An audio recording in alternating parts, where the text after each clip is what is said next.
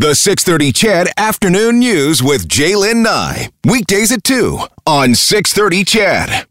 Uh, Edmonton Police, along with peace officers in the City of Edmonton's traffic safety section, zoning in on a number of roadways, specifically the drivers speeding and revving their engines. It's called Project Tensor, and will focus on a number of hot spots, especially in the River Valley and in downtown.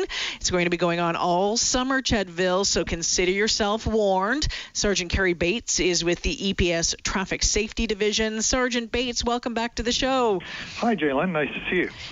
Nice to nice to talk to you as well. So, I mean, this happens every year. It seems, Sergeant Bates. Every year there seems to be a crackdown on on speeding, on uh, on, on, noisy vehicles. What's different about it this year? Uh, well, this year again, we've had uh, the usual uh, increase in complaints concerning noise and speed. Uh, I suppose possibly more complaints, uh, maybe as fallout from COVID 19 because people are home during the day and also people have spare time in their hands during the day to hit the roads with their noisy vehicles. Well, I uh, guess so, yeah.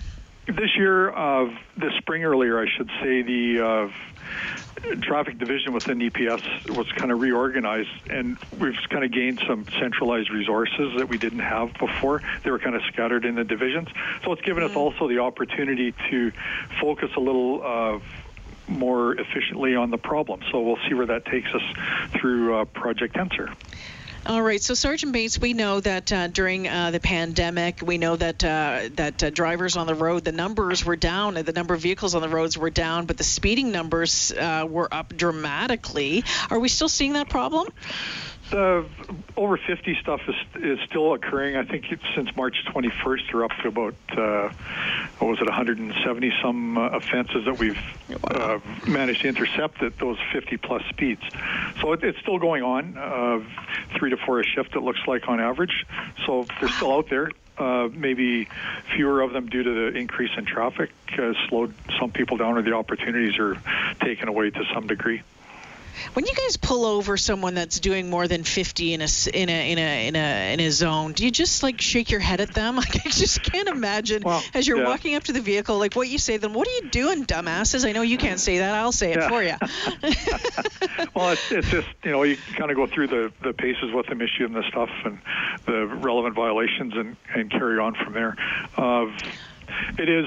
It's more. It's somewhat maybe more concerning when we're finding the odd one uh, in the lower speed zones, like in the 50 mm. to mm-hmm. 70 speed zones, especially 50 zones, which are usually more uh, residential or high uh, high volume streets that are narrower and other all sorts of other hazards. So it's definitely a big concern in those zones. Okay, so we know that uh, there's some areas that you're going to focus your resources on, uh, like the James Macdonald bid, bid, uh, Bridge, 109th Street, the Legislature Tunnel, Jasper Avenue, Whyte Avenue, Groat Road, which is always a popular one, especially for motorcycles zipping up and down uh, that stretch of, of road. So I, am curious to know when it comes to the noise aspect of this, what is what are you going to be focusing on? What are you targeting, and what rules are in are there that people are supposed to be abiding by when it comes to the, the, the noise from their vehicles?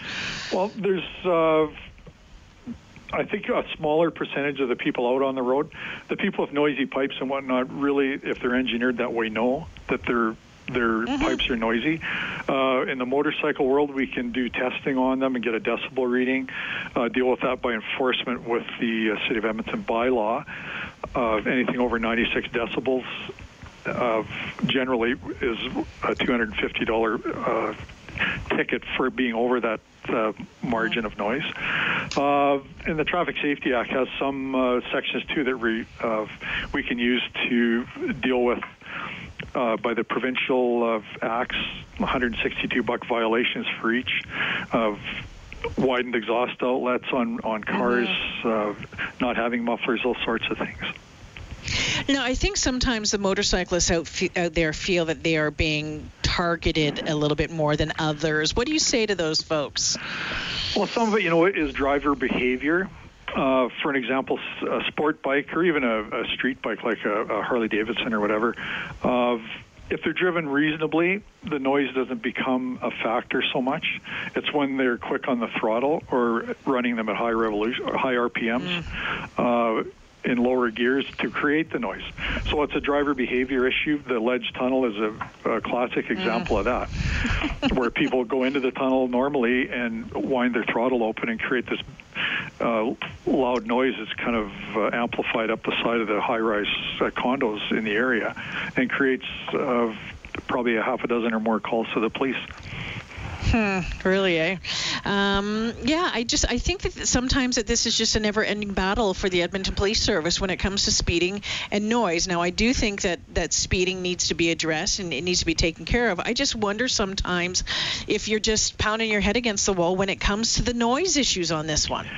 Well, it this year I, I'm hoping that it makes a more significant difference. Like we're because of this entered into the, our resources being pooled and uh, a, an actual project designed to combat it, that we'll have at least some numbers that'll give us some direction in years down the road. So I'm hoping that this will be a major step in how we're uh, proceeding with it when it comes to the amnesty, I know that there's uh, there's a there's a couple planned amnesties for loud pipes, motorcycles, vehicles. Can you tell us about those? One's underway, actually just wrapped up, to be honest with you. Uh, yep, the amnesty is uh, designed for people to voluntarily come in. excuse me, and how if they think they're on the the border of maybe having something that's too noisy, they can bring it in. We'll test it. There won't be any charges. We'll give you what your decibel readings are. If uh, if they're beyond the limit, uh, reasonably, we'll uh, just let you know that and leave it to you to fix it. Uh, people that we intercept on non-amnesty dates, uh, of course, will, if they're over, they'll get the enforcement that goes along with it if it's uh, necessary. All right, uh, Sergeant Kerry Bates joining me this afternoon, the EPS uh, with the EPS Traffic Safety Division, talking Project Tensor. It'll be interesting to see the numbers and to see uh, what kind of information that you gather to help guide this moving forward, Sergeant Bates. Always great to talk with you. Thanks for your time. Thank you very much.